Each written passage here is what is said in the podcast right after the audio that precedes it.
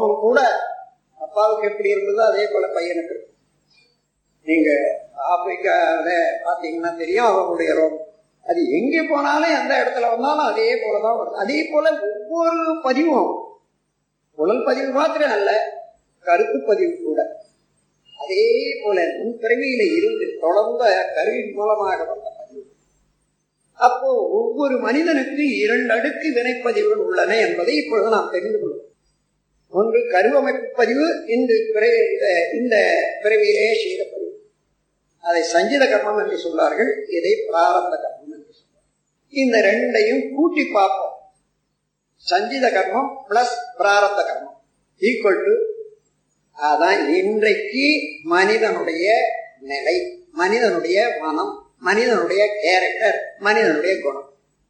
ஒரு மனிதனுடைய குணமோ தன்மையோ என்னவென்று பார்த்தால் சஞ்சித கர்மமாக உள்ள கருவமைப்பு தொடரில் வந்த பதிவுகளும் அதை ஒட்டியும் அதற்கு பின்னாலேயே இந்த ஜென்மம் எடுத்த பிறகு ஆற்றிய செயல்களும் இரண்டும் கூட்டினால் என்ன விடை வருமோ? என்ன டோட்டல் சம் டோட்டல் அதுதான் மனிதனுடைய அறிவு மனிதனுடைய தன்மை மனிதனுடைய கேரக்டர் அந்த மனிதனுடைய கேரக்டர் அது மேலேயும் இல்லை அதுக்கு குறைவாக இருக்க முடியாது. இதனால ஒவ்வொருவருக்கும் ஒரு அமைப்பு ஏற்கனவே உருவாகிவிட்டது. அதைத்தான் ஊழ் என்று சொல்வார்கள். என்னன்னா அது இயற்கையினுடைய விதி. அது அதன்படி செய்தது பதியும் பதிந்தது விளையும். இதை மாற்ற முடியுமா என்றால் மாற்ற முடியும். ஒரு வினை செய்தால் ஒரு விளைவு உண்டு என்று நீங்கள் அந்த முடிவுக்கு வந்துவிட்டால் நான் ஏன் விரும்பி திட்டமிட்டு இன்னொரு வினையை செய்து அந்த வினையை அழிக்கக்கூடாது மறுக்கக்கூடாது மாற்றக்கூடாது என்ற போதுதான் முடியும் என்றது விடைவர் அதை செய்வதற்கு என்ன? ஒரு பயிற்சி வேணும் திடீரென்று என்னுடைய எண்ணங்கள் எல்லாம் மாறிடணுமா நான் இன்றையிலிருந்து புதுமை பெற வேணும் என்றா மாறிடார் எந்த எந்த துறையிலேயே நம்முடைய எண்ணம் பழகி இருக்கிறதோ அதாவது சில எண்ணங்கள் தேவையிலே இருந்து பதிவாகியிருக்கலாம். சில எண்ணங்கள் பழக்கத்திலே இருந்து பதிவாகியிருக்கலாம். சில எண்ணங்கள் சூழ்நிலையினால் ஏற்பட்ட விளைவுகளை கொண்டு பதிவாகியிருக்கலாம். சில எண்ணங்கள் பிறருடைய மன தூண்டுதலினாலே ஏற்பட்ட பதிவுகள் இருக்கலாம். சில எண்ணங்கள் கருவமைப்பின் மூலமாக வந்ததாக இருக்கலாம்.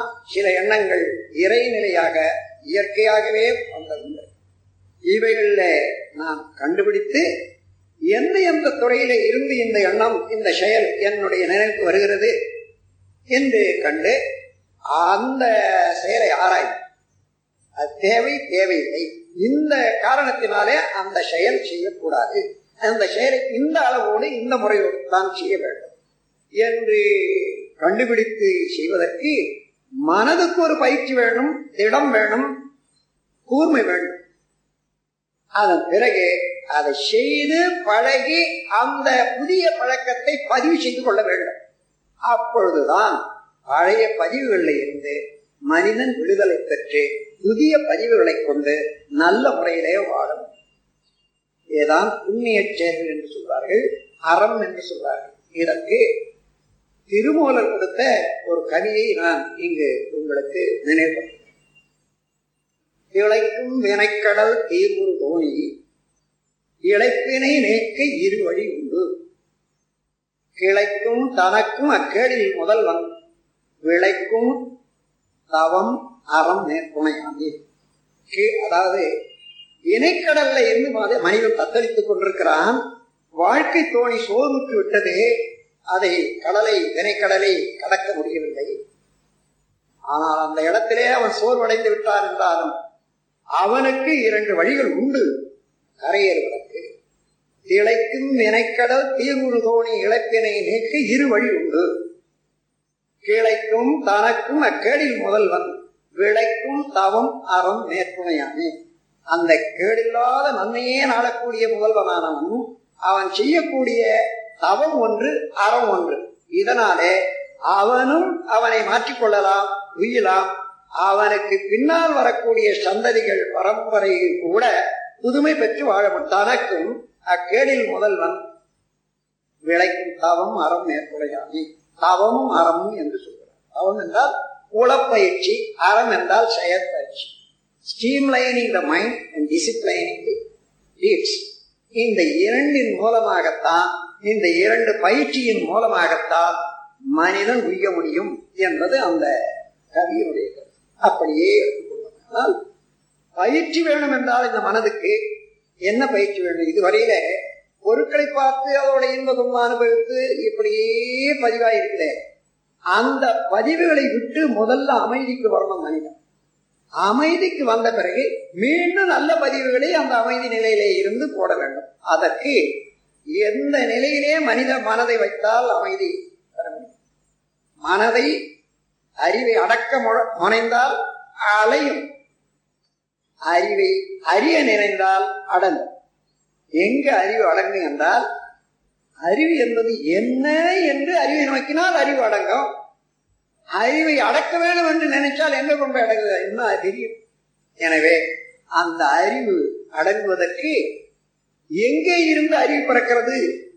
என்றால் அகத்தது உயிர் என்ற ஒன்றிலே இருந்து அது மைய புள்ளியில இருந்து ஜீவகாந்தத்தின் வழியாக உடல் முழுவதும் பரவியும் புலன்கள் மூலமாக வெளித்திருந்து இயங்கிக் கொண்டிருக்கக்கூடிய அறிவு அதே நிலையை நாடி அப்படியே ஒடுங்க வேண்டும்.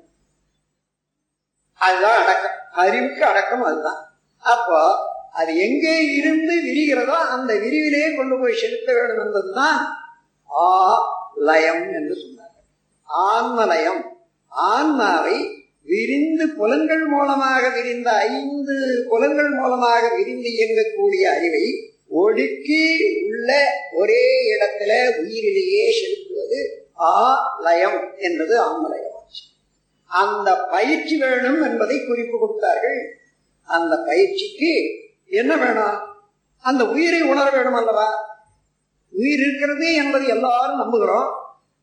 ஆனா அந்த உயிரை பற்றிய ஒரு வர்ணனை கருத்து எக்ஸிஸ்டன்ஸ் அண்ட் ஃபங்க்ஷன்ஸ் அதுதான் எத்தனையோ வகையில கற்பனையில இன்னைக்கு பல விதமாக இருக்கு. ஆனால் உண்மையான உயிரை உணர வேண்டும். முடியும் மனிதனால.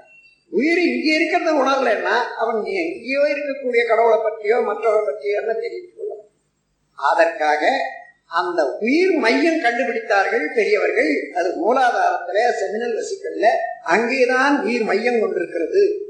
அந்த மையத்தில் இருக்கிறவர்களையும் அதை உணர முடியாது. அது மாத்திரமல்ல இதுவரையில வந்த கருவமைப்பின் வழியே வந்த எல்லா பதிவுகளையும் கொண்டு அதே வழியிலே தான் உணர்ச்சி வயப்பட்ட முறையில தான் செல்லுமே தவிர விளக்கத்தின் வழியே அறிவு செயல்பட முடியாது என்று கண்டவர்கள் அந்த இடத்திலே அந்த கரு அந்த உயிரை மேலே கொண்டு வந்து மையத்தை மாற்றி அமைக்க வேண்டும் என்று சொன்னார்.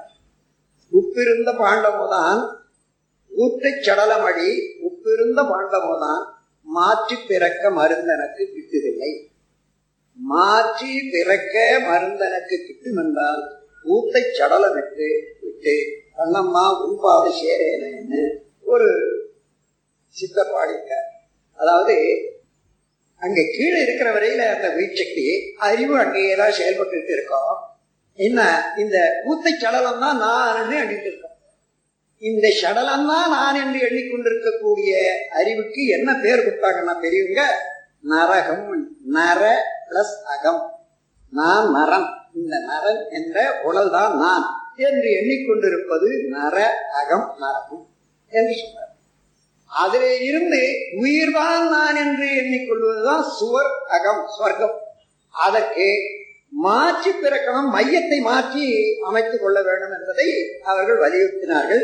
அந்த மையத்தை மாற்றி அமைப்பதுதான் அதே சக்தியை மேலே கொண்டு வந்து ஆக்கினை என்ற இடத்திலேயோ துரியம் என்ற இடத்திலேயோ வைத்துக் கொண்டால் அதன் பிறகுதான் ஆன்ம ஞானம் மனிதனுக்கு உண்டாகும். மேலான அறிவு விளங்கும் என்பதை கண்டவர்கள் அதை அந்த இடத்திலே இருந்து இங்கே கொண்டு வர வேண்டும் என்பது ஆன்மீகத்திலே யோக சாதனையாக தவ சாதனையாக ஏற்பட்டன. நம் கடமை